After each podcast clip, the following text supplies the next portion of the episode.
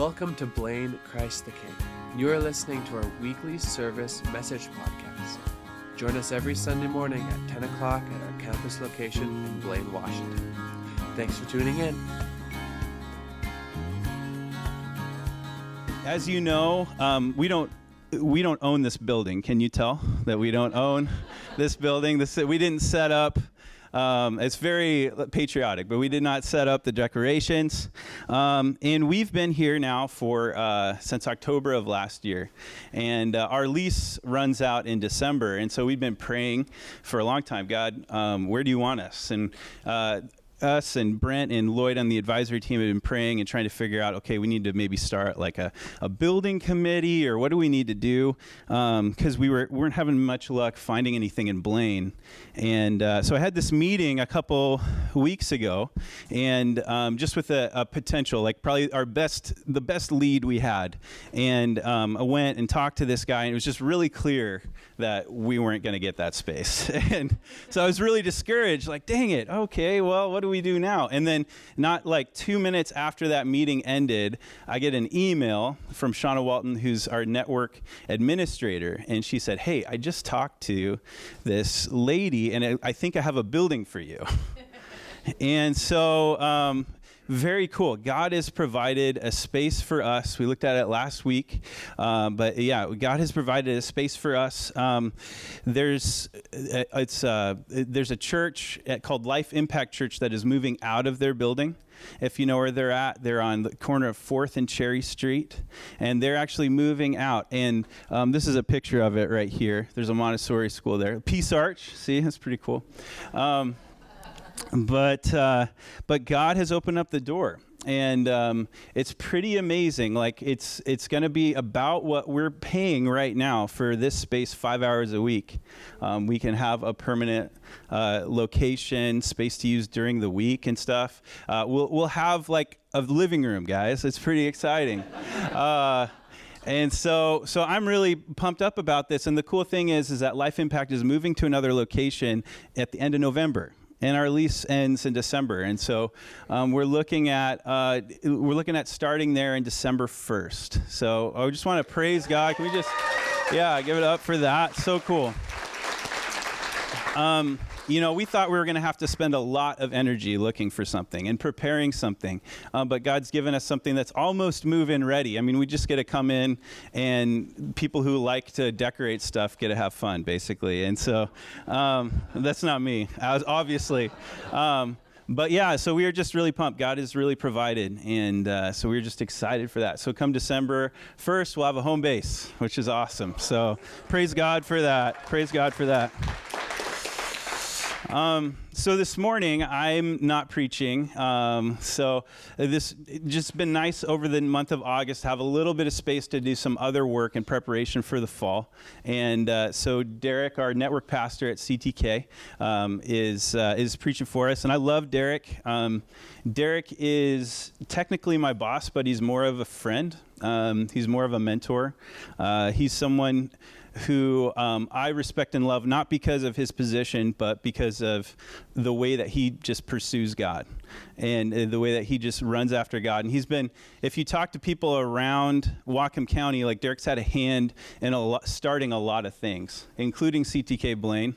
Um, when I was uh, you know, when I was thinking about God, what's the next step in my life, Derek kind of called it out before I even knew what that was. And so um, Derek's just a, a, great friend, and he's going to continue our series today um, called In For and With Engaging Our Community. So let's welcome Derek this morning.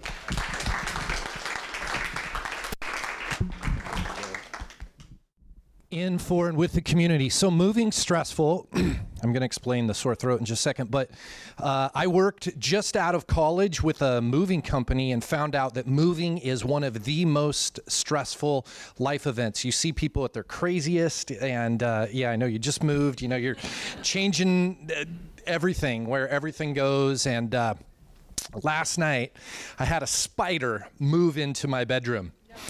Yeah, and uh, it bit me on the back of the neck. So I'm not sure yet. I haven't verified whether or not it's a radioactive spider.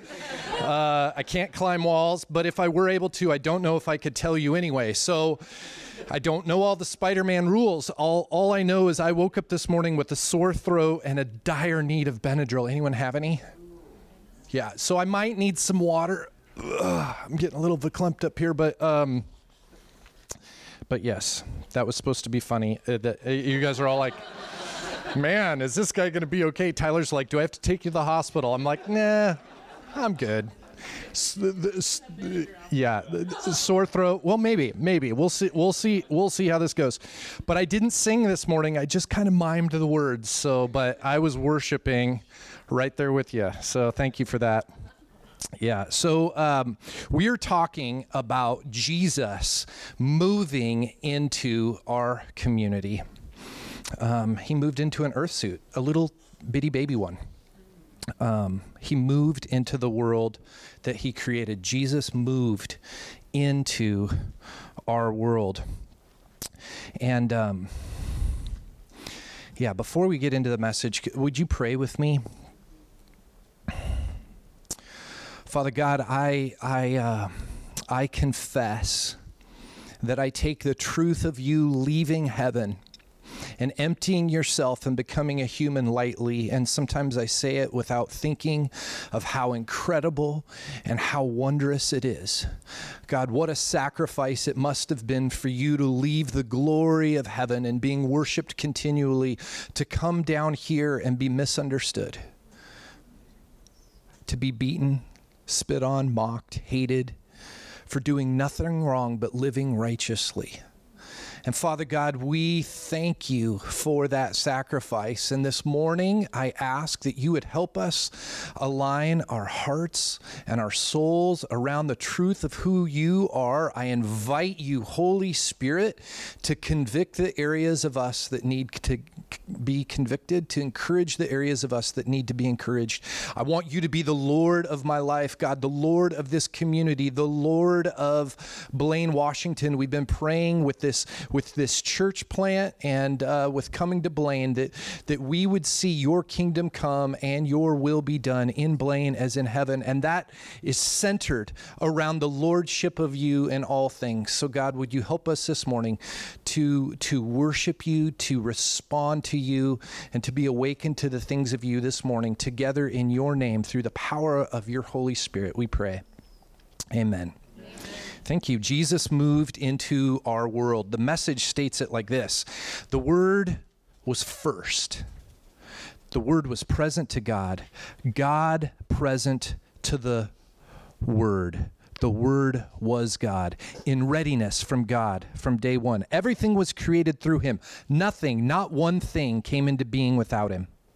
What came into existence was life, and the life was light to live by. The life light blazed out of the darkness. The darkness couldn't put it out. And in verse 14, the word became flesh and blood and moved into the neighborhood. I just love that line. We saw the glory with our own eyes, the one of a kind glory, like Father, like Son, generous inside and out, true from start to finish.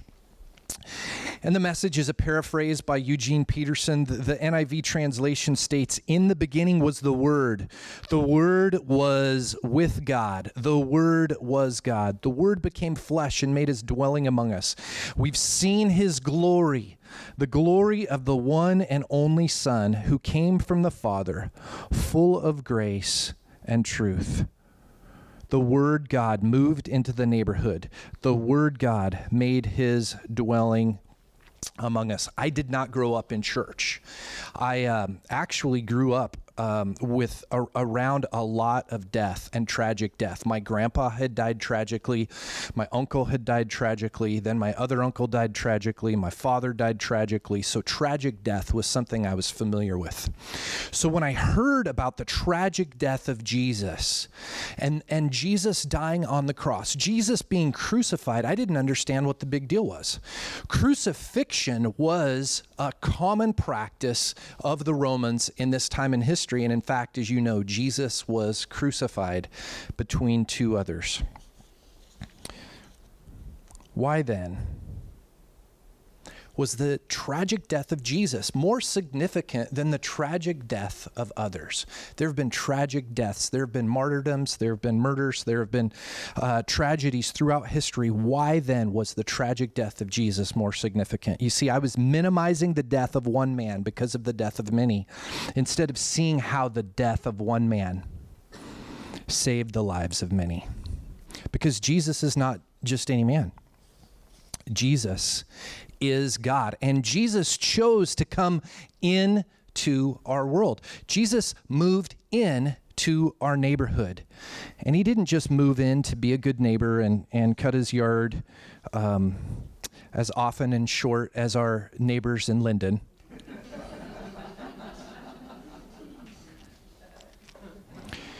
Jesus moved in for you and I. And he expressed an incredible love uh, on the cross.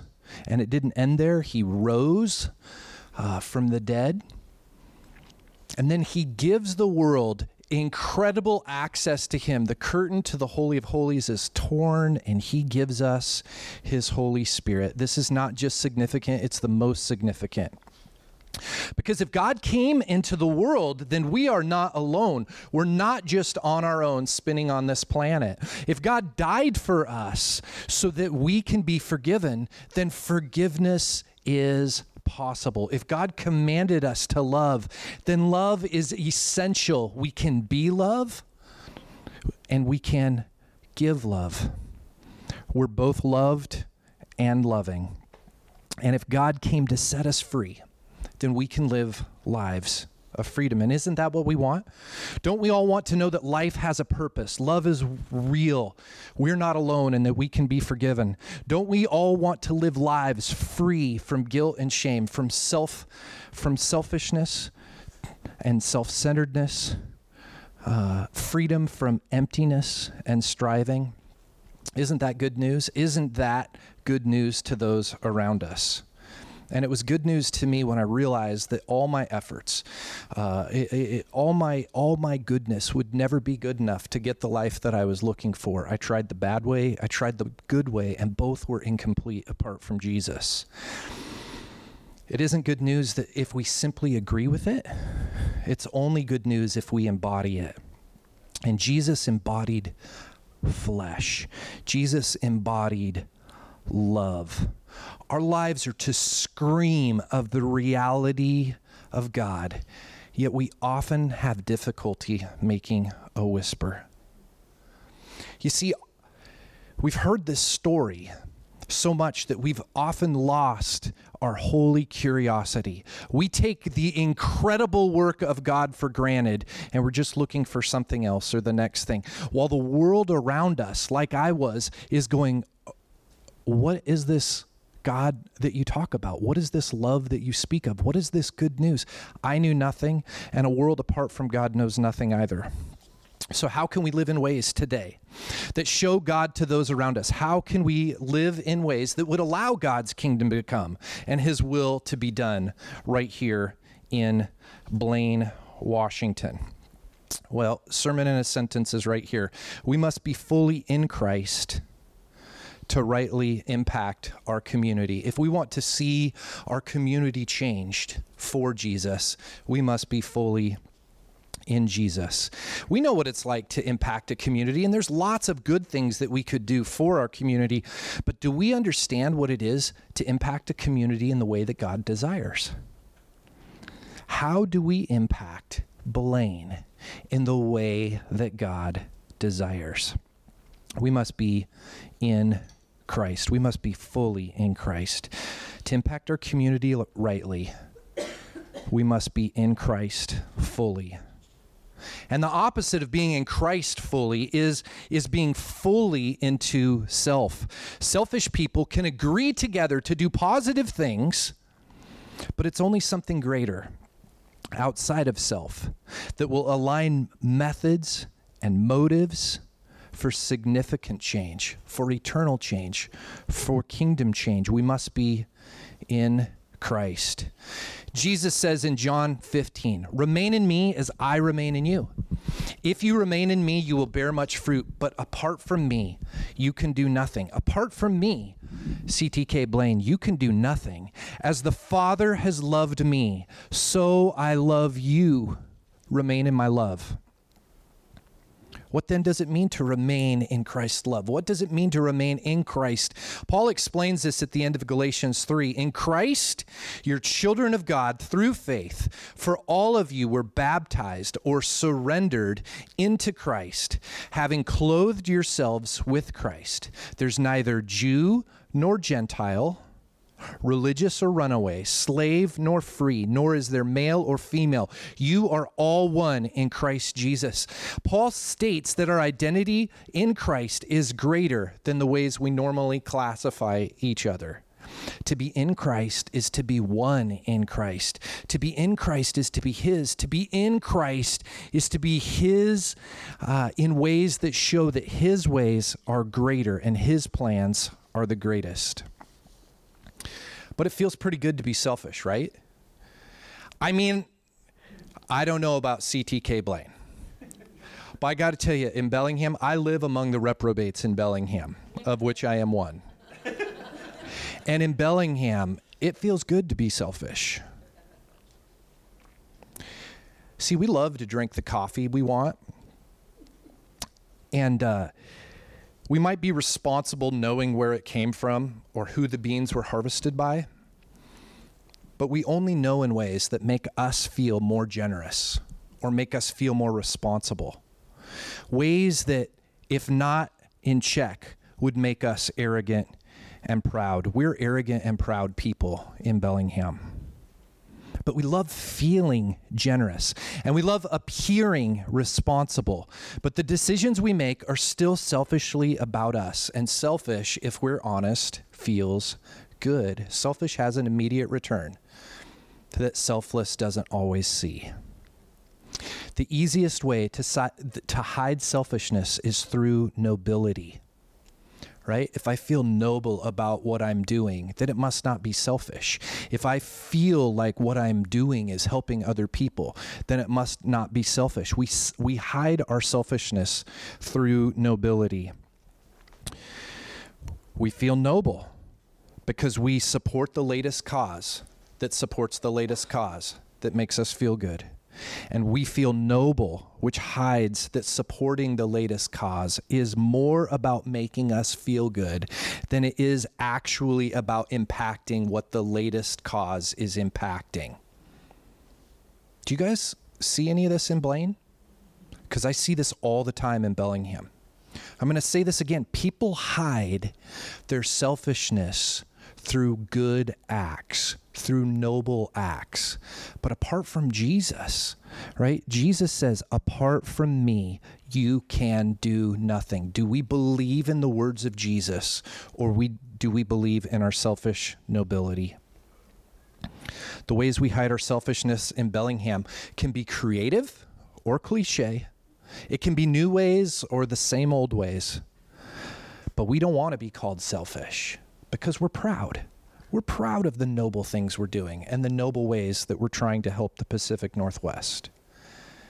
And proud and selfish people are evidence of a need for Jesus. Through the history of humanity, there have been proud and selfish people, but if God created everything and gives us our very breath, which Mikey stated this morning in worship, we really have very little to be proud of because it all comes from Him. If His command to put Him first in all things is the way that we can rightly love and rightly live, then we have no reason to be selfish.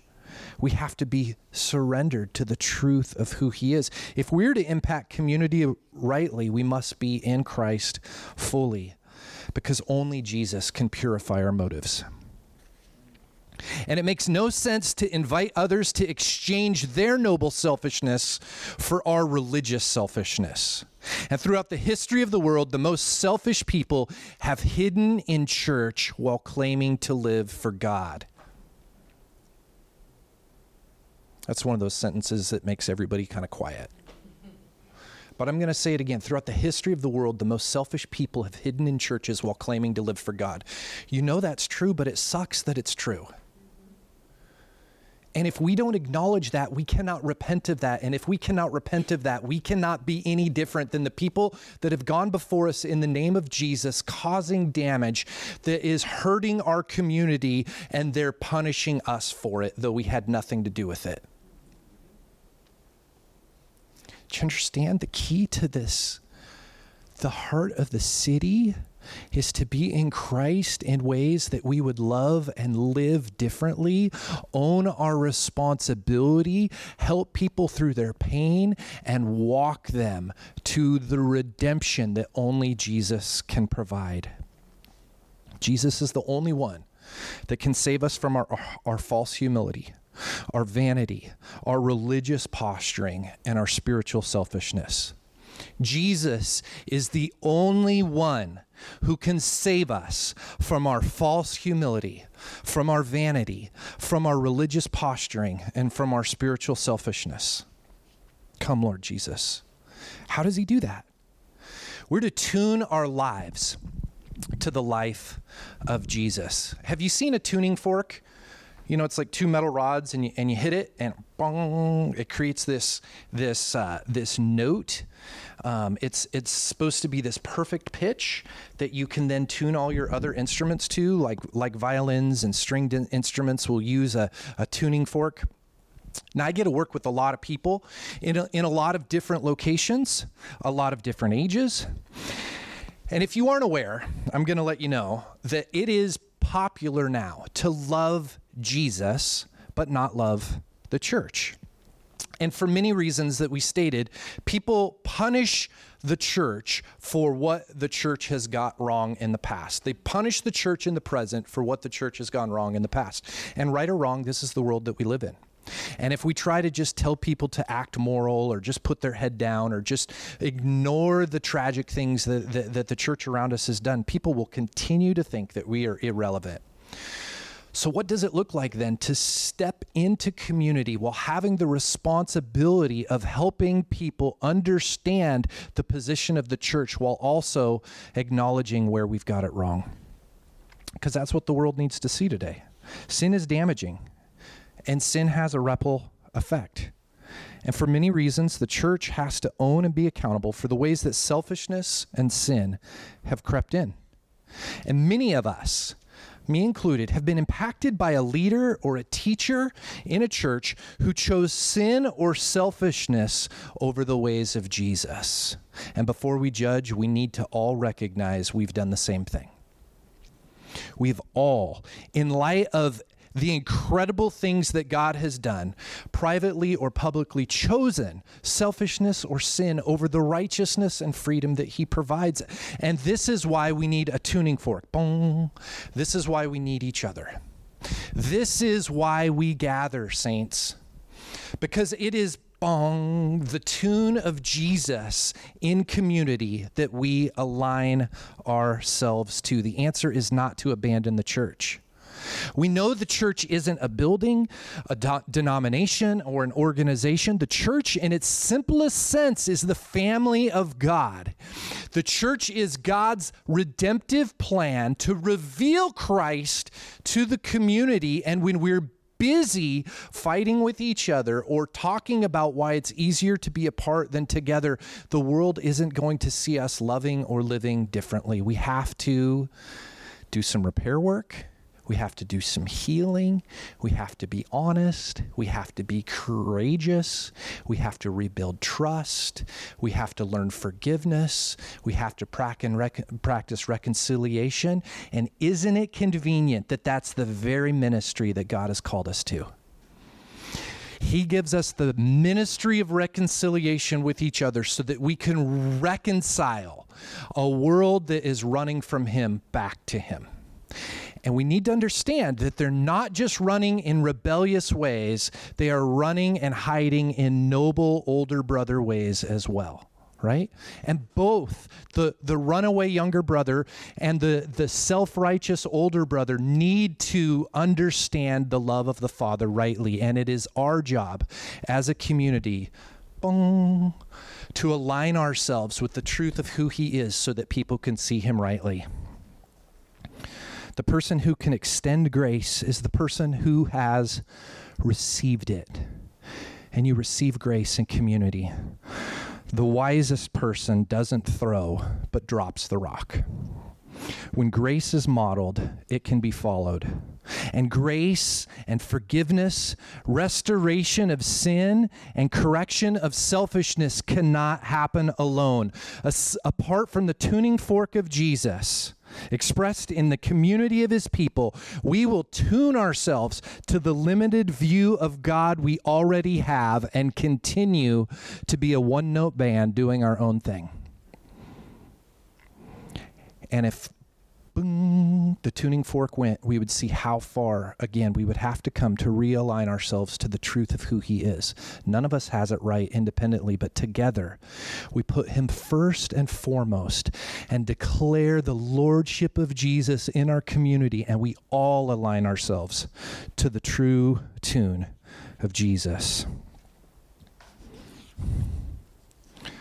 The weekend service is a chance to come together to hear the tuning fork of Jesus and to align ourselves rightly to Him. We are to be instruments of truth and grace, which means our instruments need to be tuned to Jesus. We must tune ourselves to His holiness. We must tune ourselves to His love. We must tune ourselves to the lordship of Him in all things. And when we sing songs together, if we participate rightly, we adjust our lives again to the grace that He extends. In, in, in, in com- community, we sing songs that glorify Him. We worship Him. We praise Him. And we are reminded of His greatness, how big He is and how small we are. And we are thankful. And grace just, just flows through our community as we sense His presence because we know that He is here and we don't deserve him, but what an incredible thing that he's here anyway. And in community, we gather so that we can hear the truth of God's word proclaimed, hopefully from someone who's who's humble and has spent time with him and loves him more than anything. And because when when God's truth goes out, it's like a sword and it penetrates the deepest part of us and we get a chance to realign ourselves to the truth of who he is. God exposes us in his word because he loves us. He doesn't expose us to shame us, He doesn't expose us to condemn us, but He does, through His truth, expose us in ways that allow us to recenter our lives on Him. The church family is not a passive gathering, it's an active one. We actively surrender to the one who created all. We don't adjust to preference. We don't adjust to our own understanding. We don't stand unaffected during worship, and we don't sit unaffected during a message. We adjust, we realign. That's our that's our job. His job is to be the Lord of everything and our job is to adjust our lives to him. Every part of our lives we adjust to the truth of who he is. And those tuned rightly will reverberate his love through the community. Those tuned rightly will reverberate his love through the community. It says in 1 Corinthians 3 we all, with unveiled faces, right? Faces that have experienced God's holiness and now radiate it back. We contemplate the Lord's glory. We're being transformed into his image we're being transformed because there's something in need of continual transformation. It doesn't say we were transformed once and all. We are being transformed into the image with ever increasing glory. The more we believe this, the more that we actively participate in the family of God, the more that people sense and know the reality of His presence here because we are being transformed into his image with ever increasing glory, which comes from the Lord. And then it says, Who is the Spirit? Right? Here we see that the Holy Spirit of God is active and present and working among his church. We're not tuned by good ideas or self effort. Our lives are only tuned to the truth and grace of Jesus by the Holy Spirit of God. Are you open? Are you open to God? Are you open to receiving what he wants to give? Because he he did give a statement 2000 years ago, but today he gives his spirit to those who are willing. Are you open to God's spirit changing you? The degree that we impact our community for God is directly correlated to the degree that we are in God. The degree in which we can give to others is the degree in which we've received from God. Most of you are familiar with the butterfly effect. Many of you have seen this in uh, you know movies or books. If you go back in time, the problem with going back in time, of course, time travel, is the butterfly effect. Everybody knows this, right? So you got to watch the Marty McFly thing, or I mean, there's uh, you know there's multiple universes now. Um, if you go back in time, a butterfly could land on something which could cause a cataclysmic event, which would uh, impact the future. Right? Everybody's familiar with the butterfly effect, right? We've all heard this. The problem is, we're not time travelers. At least, not yet. So, I'd like you to consider something different. I'd like you to consider the dominoes effect. Not the pizza, that's a different effect.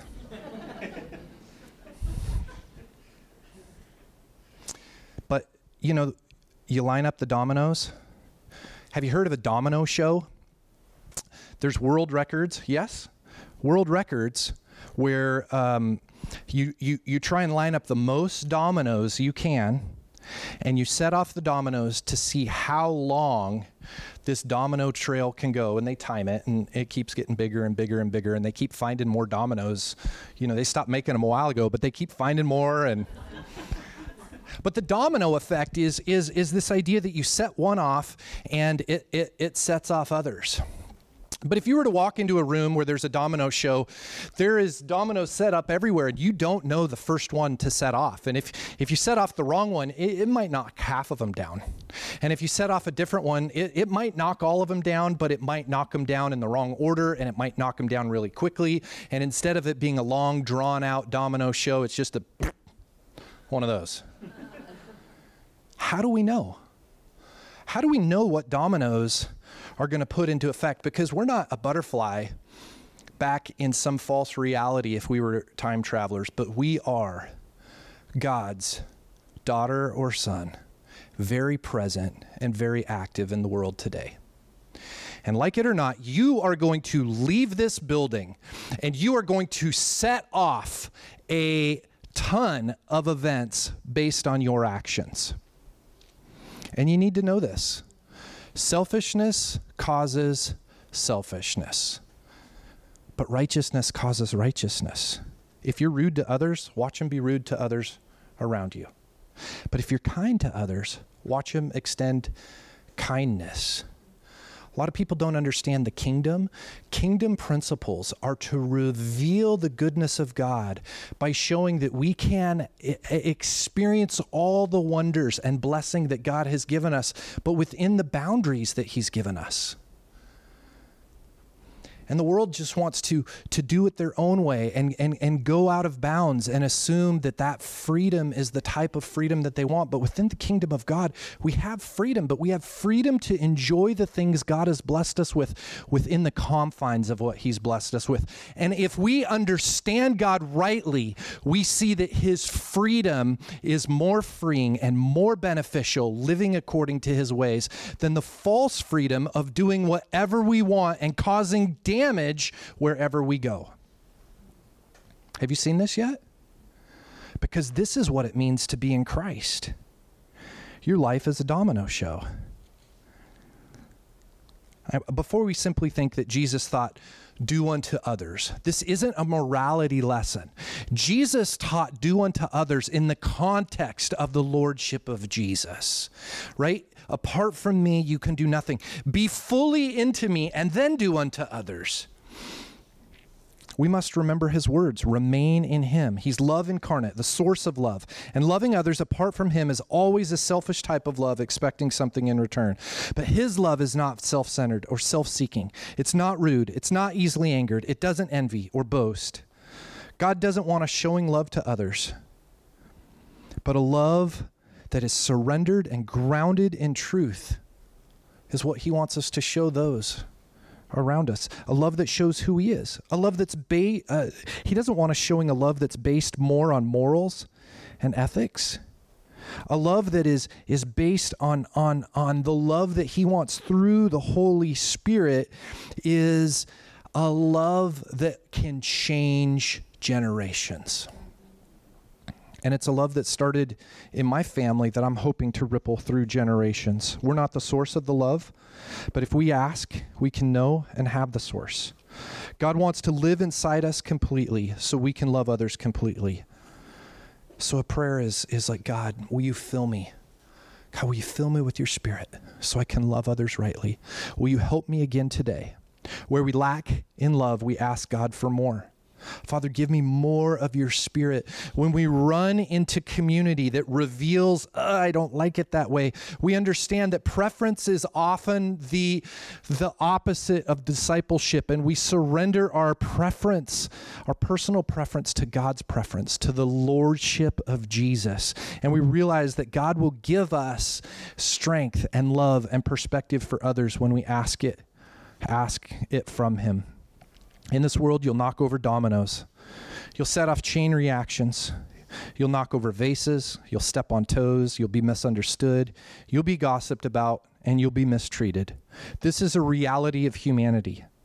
So, if that's true, if you are misunderstood, would you rather be misunderstood because of your selfishness or misunderstood because of your righteousness? Would you rather people seeing you being selfish and not understand why? Or would you rather people see you be ridiculously loving and not understand why? Because people will run from a selfish person, but they'll be curious about a person who responds and lives differently in their community. And before we think this means more effort, we must understand it simply means to surrender. We must daily surrender to the truth of who God is. We're to offer ourselves as a living sacrifice, holy and pleasing to Him daily. This is our spiritual act of worship. You were crucified with Christ. It's no longer you who live, but Christ who lives in you. And instead of us coming to Him exhausted, can't we ask the one who gives strength, to give us strength and teach us to rest and listen to the ways that He wants to give us strength and rest in Him. Instead of living self centered lives with God on the side, can't we learn to live God centered lives with self surrendered insides? He must become greater, right? We must become less. God says He'll provide a comforter, the Holy Spirit, and we must receive. We're foolish to think we have anything other than Jesus for this community. But if Christ is God, and Christ is king of his very present kingdom, if, if, if Jesus is teaching us how to live and if Jesus is teaching us how to love, if Jesus is not distant, if Jesus is present, if God is not against us, but God is for us, if He is not condemning, but He is loving, if God does not uh, push us aside but extends forgiveness, then we have all the good news that this community needs. We just have to help them to see it. And those tuned rightly will reverberate his love rightly in and through community. God dwells in us so that we can show the reality of Him to every community that we're in. God dwells in us so that we can show the reality of Him in every community that we're in. I'm going to ask you to pray with me. And this is a, it's a very active prayer. Because I don't know where you're at with God today, but God does. You may even not, but God knows. You may think you're good, and God's saying, you know what, we're kind of distant. Or you may think you're distant, and God may say, no, I'm actually really close. And the idea of aligning ourselves with Him is saying, God, will you teach me the reality of where we are today?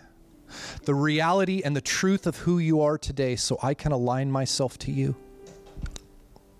And we see this in, in three ways. The first way is we surrender. We say, God, not my will, but yours be done. You are God and I am not. I have to surrender my life to you.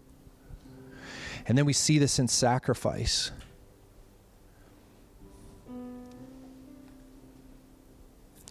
You know, there's a correlation between justification and the size of our God.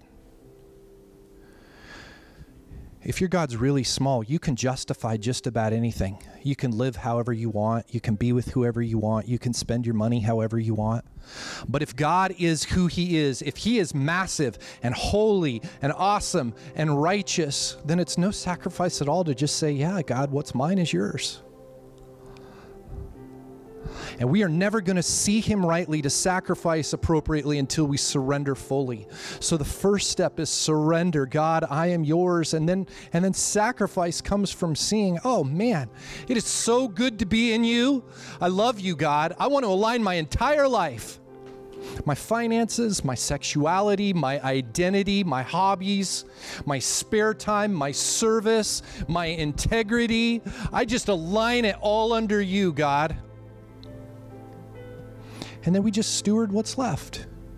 And the freedom for those who are in Christ is, is that it's just joy to take care of the leftovers.